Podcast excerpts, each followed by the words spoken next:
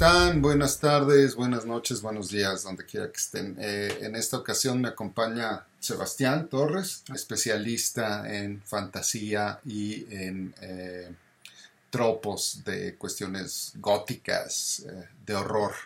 Y bueno, en esta sesión vamos a platicar The Night of the Living Dead de George Romero en la primera película del el padrino, The Godfather of the, of the Zombies, el, el verdadero creador del zombie, es, el zombie actual. Eh, El zombie actual, yo creo que más bien lo que hace, y lo pone muy bien en su película, eh, crea el cambio de ghoul o del mitológico Drogar al zombie que tenemos ahorita en cultura popular. Ya no solo basta con matar a alguien para poder convertirse en un zombie, sino es algo que se puede esparcir, es algo constante. Es algo que se puede contagiar. Contagiar, ¿no? más Eh, importante. este, lo más importante y que como buen contagio, como la peste negra o el COVID-19, no sabemos bien cómo se contagia, ¿no? Ahí tenemos algún indicio, pero siempre en cada película hay que volverlo a, a explicar. Pero- Recién fallecido en el 2017, si eso se puede decir recién. Pues hizo las películas de, en especial, The Night of the Living Dead, La Noche de los Muertes Vivientes del 68. Luego produjo y escribió un remake de eh, la misma película en el 90, hace 30 años, eh, que es muy similar. Todos sus remakes son muy similares. La verdad es que no, no modifica el argumento principal ni mete ni siquiera un final nuevo, ¿no? En el remake del 90 para nada. Y cuando permite que le hagan remakes, eh, la verdad es que los remakes en realidad son, son buenos. Vamos a hablar en una siguiente sesión del 2004 del Amanecer de los Muertos Vivientes, pero tampoco cambia el, el argumento. Así que pueden ver las originales o pueden ver las modernas y si lo que les interesa es disfrutarla, las disfrutarán bien. Si lo que quieren es ver la evolución de los eh, zombies, sí conviene ver primero una de las viejitas y luego ver cómo ha ido evolucionando. En esta ocasión es The Night of the Living Dead del 68, la original, que en ese entonces ya había mm, color. color, ya había películas a color y yo sí creo que fue una decisión artística para homenaje a muchísimas películas clásicas de terror, Hitchcock sobre todo, Eh, da un ambiente más, especialmente en ese entonces. A mí se me hace como Que- del santo, ver como si estuviera viendo una película del santo, pero tú ni las has de yo, conocer. yo no las conozco. Lo que tiene es que crea un, crea un ambiente más, más intenso, crea más suspenso, porque no puedes diferenciar muy bien todo, pero sí es clara la tomografía. Sí, sí, al hacerla a blanco y negro, este sentido, como que eso pasó hace mucho, ¿no? Porque Bueno. usa todos los elementos del 68, el radio, los autos, ¿no? Sí, se Este, ve la casa. la está- casa, la electricidad, todo, o sea, no, no es de los 40 ni, ni 30, pero bueno, primer elemento que utiliza es esto de ponerlo a blanco y negro para dar sensación de que sucedió hace mucho y de... Suspenso. Y Da- de- da- da una- Pero el suspenso, ¿por qué a blanco y negro da mayor suspenso? El color no da... ¿Qué, qué le...? Eh, eh, el color este quita te ayuda, no, el color te ayuda a diferenciar más. Esto te da más bien en la hora de lo no conocido. Hay veces en las que no sabes qué está pasando. Cuando ve la, por ejemplo, muy claro, cuando voltean a ver hacia la ventana, se ve nada más un montón de cuerpos, pero como no está color no puedes definir bien cuántos hay. Solo te das la sensación de que hay Mm. muchísimos. Ya con más color o con más definición podrías decir, ah, es que hay 50 y 100 hay eso. Al no hacer esto te da una sensación de que hay un número tal vez mayor al que tenían en set. Se avienta 2 minutos con 18 segundos sin diálogo, sino siguiendo al auto por un camino serpenteante. Esa llega, la verdad es que uno dice, bueno, ya que empiece, ¿no? No sabes si están perdidos, no sabes si están huyendo, porque bueno, va Night of the Living Dead, uno dice, oh, pues este es de, es de miedo, ¿no? Desde antes de ir al cine. Eh, eh, ¿qué, qué- cómo ves este, este, este efecto, esta toma tan larga de 2 minutos 19 para el diálogo? La, la- la toma, en mi opinión, lo que intenta hacer y lo que hace muy bien es, hay, hay que tomar en cuenta que esta es la película que establece el concepto de los zombies. Antes de esta película no era un tropo, no era, no era una película común. Entonces, esta Un tiene tema que, común, un ¿no? tema Los común, esta tiene que establecer todas las reglas. Entonces, esta llega antes de que se sepa que se puede contagiar, que es algo que se pasa a otros. Entonces, ¿cómo justificas esto? Pones que están en un lugar aislado, eh, porque lo que hace hacer una toma tan larga es te da el sentido de que están muy lejos desde donde vienen. Tuvieron que hacer un, ca- un camino Comenta, muy ¿no? largo Llevamos tres horas de ida y son las ocho. y van a hacer otros Ah, tres de son las ocho y se ve mucha luz, ¿no? Incluso comenta que todavía hay luz. Comenta, comenta, es impresionante cómo aún hay luz. Sí, lo cual va planteando ciertas semillas del, del terror, ¿no? El terror, ajá, como O sea, de... eh, ya son las 8 y sigue habiendo luz. Eh, el radio, ¿no? Que van a decir, eh, volvemos después de una interrupción, este es el radio de emergencia y lo apagan. la paga, ajá. Pues, ah, ha de haber un Ese- ataque o algo. ese es un buen ese es un buen punto. A mí me parece que además de, eh, bueno, estoy de acuerdo contigo en esta sensación de perdidos, en esta sensación de eh, aislamiento, de desolación, eh, y eh, también me parece que tiene algún efecto, algún truco de darte a entender que las cosas no son lo que parecen. Eh, con dos puntos. Primero, parece que es una pareja de, de esposos, parece que van peleando, sobre todo porque ella dice mamá. Mamá nunca quiso, nunca dice mi mamá o tu mamá. Y este, hasta que llegan frente a la tumba en que él le comenta este, Que, que él solía asustar. que él la solía asustar, ¿no? Sí, sí, sí. Ahí dice, ah, ¿cómo se conocen desde niños? Todo, ah, pues son hermanos. Ese es el, la- el primer indicio de las cosas no son lo que parecen. Utiliza mucho eso. Sí, misdirección. O sea, te... te, te sí, Mal dirigirte. será, mal ¿no? dirigirte. Mal dirigirte, te, te enseña algo y No te engañas, sino tú lo interpretaste de esa manera, Sí, pero sí, te yo da, nunca te da la libertad de interpretación sin Sí, ser sí, claro. es más como, como productor de los, la serie esta de Tales from the Dark Side, eh, que explota más esta, esta habilidad de hacerte creer algo que, que no es, ¿no? El, el cuento, el cuento tradicional pues, se basa en eso, que, oye, no, yo nunca te dije que era Sí, así. este, eh, eh, depende en que tú asumas cosas. tú Tú, tomes asumas, cosas como implícitas. Eso, eso, eso me gusta. Eh, y además de que no son pareja, eh, la tumba, que están entre, hay dos tumbas, y no, bueno, pues ya vamos a ponerle, ah, en lugar de flores llevan una cruz llena de flores, que yo jamás había visto, pero pues tampoco he visto a la venta, ¿no? O sea, que te vendan, he visto las cruces de flores grandes, pero que te vendan Sí, una crucecita. Una, una chiquita. Ajá. Sí, Bueno, como de este tamaño. Sí. Llegan a la tumba y una tumba pequeña y fea, una amplia y grande, y colocan la cruz esta de flores en la pequeña y fea, hasta derruida, y luego comentan ahí, ay, es que hay que darle más mantenimiento. que Ajá, Pero la tumba está horrorosa, o sea, pues qué. no, soy, no están acostumbrados a ir ahí mucho. Se van quejando todo el camino, hacen observaciones de, wow, no, pues esto claramente deberíamos darle mantenimiento. No, no es un lugar al que acostumbren ir. Y, y- y bueno, ahí es, es cuando él le hace esta broma, este recuerdo de eh, They are coming to get you, Barbara, ¿no? Vienen por ti, Bárbara. Y, y que comenta una anécdota. Comenta ¿no? una anécdota de que él solía asustar a su hermana mientras estaban en el cementerio. Y más bien Johnny, eh, el hermano, ya, ya se quiere ir, ya está todo el camino, no, no le gusta rezar, no, al parecer no era La muy- critica por ponerse a rezar. rezar. ahí. Ajá, entonces está tan aburrido que cuando ven a un hombre dirigirse en su dirección general, eh, Johnny empieza a bromear con su hermana y dice, they are coming to get you". En eso aparece el primer zombie. El primer zombie que no sabemos qué son. que no sabemos qué zombie, pero qué características tiene. Eh, es algo curioso, tiene un traje, es lo que más me llamó a mí la atención.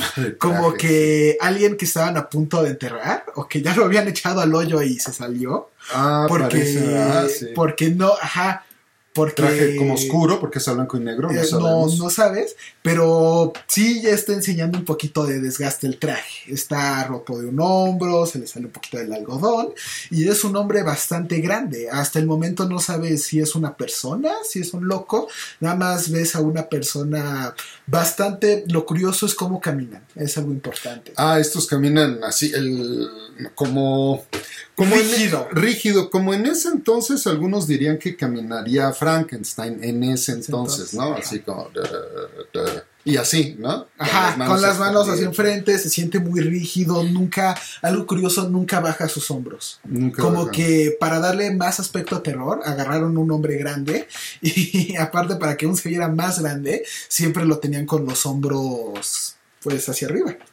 Eh. Sí, sí. Y, y bueno, eh, no vamos a contar el argumento central. eh, claro que si esto tiene spoilers, si no lo han visto y la quieren ver, tienen dos opciones, correr, irla a ver o eh, quedarse, escuchar y entender un poco más y disfrutar más, porque cuando entiendes lo que quiso hacer el director y el mensaje que quiso dar, me parece que se Sí. disfruta más la, la- la película. Llega Bárbara, va huyendo y llega a una casa que está en medio de la nada. Eso también me pareció importante, curiosísimo, este, abandona el carro. Eh, llegan en carro y ella se va corriendo. ¿no? Bueno, pero es porque no tiene la llave. No tiene la llave, sí, pero esto ah, más adelante el carro es algo muy importante. Sí, pero la ubicación de la casa, o sea, una casa a unos metros de un cementerio, porque no corre kilómetros, ¿no? Sí, no, no corre No kilómetros. te da Ah. eso. Te da si acaso 500 metros y una casa vacía sin ninguna reja ni nada, junto, pues prácticamente junto al con, cementerio. y con una puerta abierta, porque no te la, la principal está cerrada, pero la de atrás este, entra sin ninguna resistencia. Entra a la casa, se asoma al segundo piso y hay un muerto. Hay un, un Hay un- muerto en estado de putrefacción, ¿no? Un cadáver. Entonces, eh, pues parece ser que es, correcto. La casa está aislada y la señora no tenía muchas visitas, algo que me gustó mucho es este siguen la regla de la pistola de Chekhov. Llegan y lo primero que te enseñan es un cuarto lleno de cabezas de animales.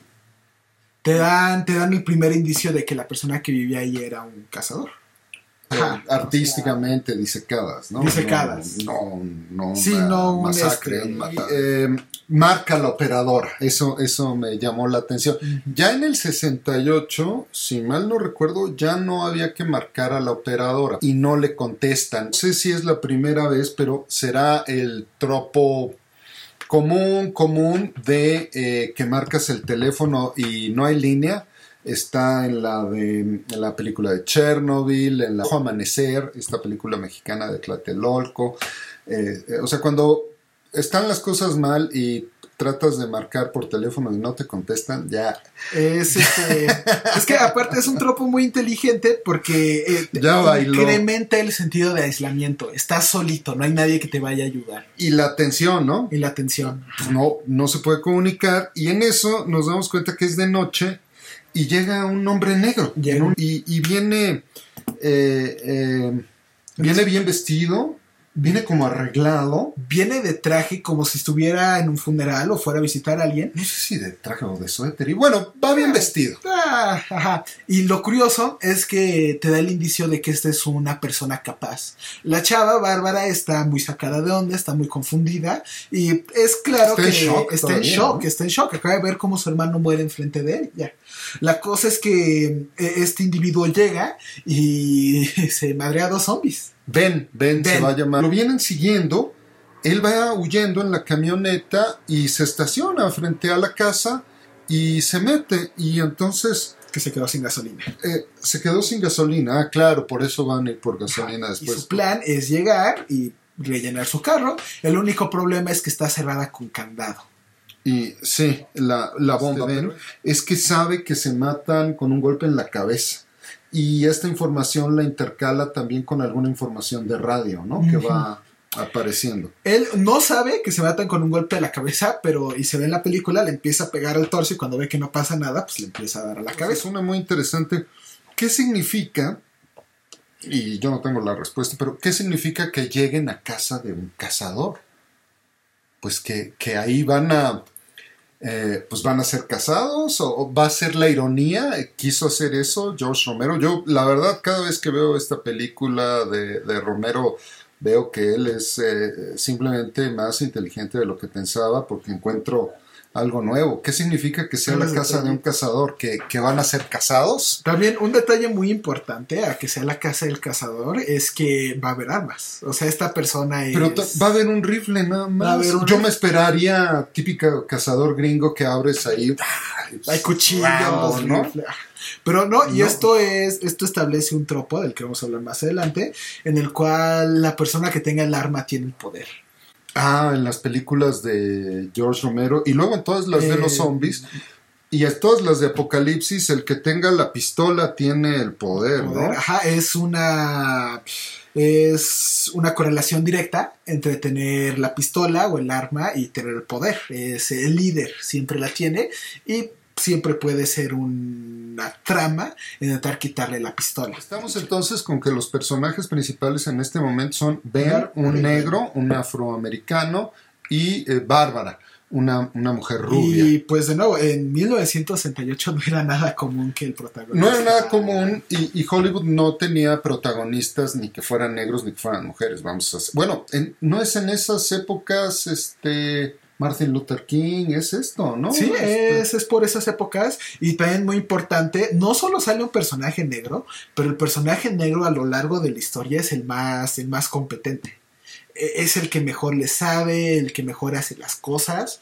O sea, e, es una minoría y es una minoría muy capaz. Dicen que George Romero pues, siempre estuvo integrado a la sociedad americana y todo el rollo, pero la manera en que pone esos personajes no, no me bueno, quizá él sí estuvo muy integrado, pero me deja ver que detectó varios conflictos en la sociedad americana, que no todos los directores detectaron, sobre todo y mucho menos los que hacían películas de horror. O sea, una película de horror antes de esta, donde se toquen temas de discriminación, de feminismo, porque, sinceramente, poner al hombre negro y a la mujer eh, descalza, que también tiene su simbolismo, una mujer descalza, obviamente se pone unos zapatos una vez que llega a la casa, como los personajes principales que van a enfrentar a los zombies, pues es, es darles una revaloración tanto a la minoría como a la mujer, ¿no? Les da un papel muy importante les da el papel de, de, de, al contrario de mucha gente, no les da el papel de víctimas, sino les da el papel de alguien que sobrevive. Que puede sobrevivir y la, vemos por las ventanas, y estas son escenas este, realmente de terror, o sea, se asoman por la ventana y ven ahí ya una muchedumbre de y Aquí está, aquí está muy interesante, porque inician, no es la muchedumbre aún, si es un incremento gradual. Ah, inicia. muy gradual. hay uno. Ah, empieza con uno, luego llega Ben, hay tres, porque si les pegan la cabeza, pero nada más se caen, se vuelven a alzar como que Ben aún tampoco sabe qué está pasando. Él ve que le pegan la cabeza y se caen y no se queda para averiguar si eso los mata, qué onda. Y aquí quería comentar algo. Eh, George Romero, este hace algo con el tropo de zombies que luego ya se cambia. Los hace muy lentos y algo fuertes, lo cual es común. Pero más importante, eh, esto es algo que lo cambian más adelante, los hace inteligentes. Aquí los zombies son muy inteligentes. Llegando Ben, lo primero que hacen es le rompen las luces al carro. En el radio lo señalan como una epidemia de asesinatos una epidemia eh, por asesinos que están en un trance. Asesinato masivo por personas en un trance confundidas que nadie, o sea... Que nadie identifica. Pero es que está curioso porque al principio, y hasta esto nos dirige mal al, que lo está viendo, el primer zombie no se come al hermano de Bárbara. Y ni siquiera lo muerde. El primer zombie le pega la cabeza contra la se placa y él queda desmayado Ajá. Y el zombie corre atrás de Bárbara. Corre atrás de Bárbara. Lo que da a entender es que también estás. Si no has visto ninguna de zombies, eh, te confunde porque no sabes qué está pasando. O sea, dices, este güey puede ser un loco porque llega y mata al hermano y sale corriendo por la otra. No, no, no, no te da indicios. Pero también podríamos decir que el zombie que está persiguiendo a Bárbara es de, es la primera generación de zombies, ¿no? Entonces, pues él puede quizá actúe diferente, ¿no? diferente. Eh, porque dan una explicación pasan reportajes en televisión y de radio. Nota muy rápida. Como esta es la primera película de zombies, las escenas de televisión aquí son muy largas. Hace como 15 minutos de escuchar la radio, ver la televisión. Hasta cuando hay escenas de que están este, fortaleciendo la casa, se logra escuchar el radio atrás. Es porque aquí tienen que, poner todo. Aquí tienes que establecer todo. Claro, es como eh, me parece que se enfrenta al mismo problema que H.G. Wells en La máquina del tiempo. La primera novela en la que hay una máquina que viaja del tiempo porque tiene que explicar absolutamente qué hace la máquina y hasta dar ahí cierta, pues, eh, eh, premisas o hipótesis. Y Romero también toma mucho tiempo sí, en este, plantear luego, dice que cayó un meteorito y hay una radiación. No, no, no. Mandaron un satélite a Júpiter. no, a Venus, a Venus. A Venus, a Venus, a Venus. Lo que pasa es que eh, empiezan a hablar con la milicia de Estados Unidos y de repente dicen que NASA también está involucrada. Pues empiezan a preguntar pues, qué tiene que ver NASA, ¿no? Hay, hay asesinatos masivos, ¿qué tiene que ver NASA con esto?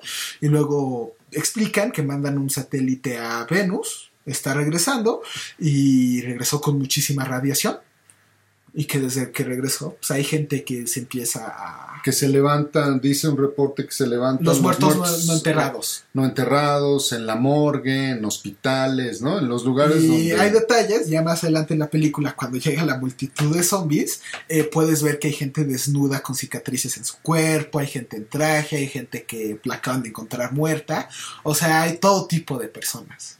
Lo que no es claro hasta este punto es que a través de la mordida se, transmite. Se transmite. Eh, eh, ben y Barra, eh, de repente se sorprenden porque sale gente del sótano de la casa. Ellos no habían ido a visitar el sótano. En esta ocasión sale Mr. Cooper con un muchacho ahí y este, la señora Cooper y son blancos, son hombres blancos y en cuanto salen los hombres blancos, empieza la discordia. Empieza... Mr. Cooper no está de acuerdo con lo que hizo Bane de tapiar los muros. El primer reportaje lo que decía es que todos se deberían de quedar adentro de sus casas. Que enciérrate en donde estés y quédate ahí. Entonces Ben este, tapiza, por alguna forma decirlo, eh, toda la casa en la que están, todas las ventanas, todas las puertas, se encierra adentro y de repente se abre el sótano porque quieren ver que todo esté bien y agarrar cosas y bajar. Y, pero Mr. Cooper quiere que se encierren en el sótano y Ben quiere quedarse allá arriba. Quiere quedarse allá arriba. Porque, y, eh, tiene un argumento muy bueno. Si se quedan en el sótano y entran los zombies, pues ¿a dónde, a dónde corres? Sí, claro. Y si estás arriba, pues aunque sea te avientes por una ventana. Y aquí tenemos entonces que la casa ya lo, ya lo era desde que buscó ahí resguardo Bárbara y Ben, eh, pero la casa es la fortaleza donde están protegidos. El tropo fue originalmente propuesto por eh, Jack London en eh, La peste escarlata, lo utiliza Romero como una fortaleza en la cual están, están protegidos y sin embargo cuando vemos el sótano con Mr. Cooper parece que, puede haber algún contaminado al interior, ¿no? Pues eh, Mr. Cooper, su esposa y su hija iban de camino cuando voltearon su carro, lo cual le indicia que tal vez sean un poquito más fuertes que las personas normales. Hay una discusión, ¿no? En que varios zombies voltearon, su carro, entonces también introduce el problema de no podemos ir a ningún lugar con ningún vehículo porque pues, te lo van a voltear. Te decía que están en la fortaleza y sin embargo eh, en el sótano está la hija de Mr. Cooper muriéndose. De Harry Cooper y Helen, y se está muriendo porque fue mordida. Fue mordida, pero para esto ninguno de los que estaban viendo la película sabía que este tropo aún no se inventaba, de que si te mordían te infectabas. No, y lo que dicen las noticias es que es por algún satélite que regresó de Venus, ¿no? Y que solo los muertos. Solo los muertos, pero vaya, si te mueres en este punto, no habría razón, y mucho menos que te morderían, ¿no? aquí creo que no han mordido a nadie, ¿no? Aquí no muerden a nadie. Aparte de la niña chiquita, a todos se los comen. Ah, se los comen, hay una escena. hay una escena, más adelante. Pero la regla que establece muy bien aquí es cómo funciona. Si te mueres mientras esté esta epidemia, te conviertes en zombie. Te muerden y logras escapar, te mueres y te vuelves zombie. Es, eh, me gusta mucho cómo establece las reglas de una forma muy, muy. Entonces tenemos ya para, para cerrar y llegar al comentario final.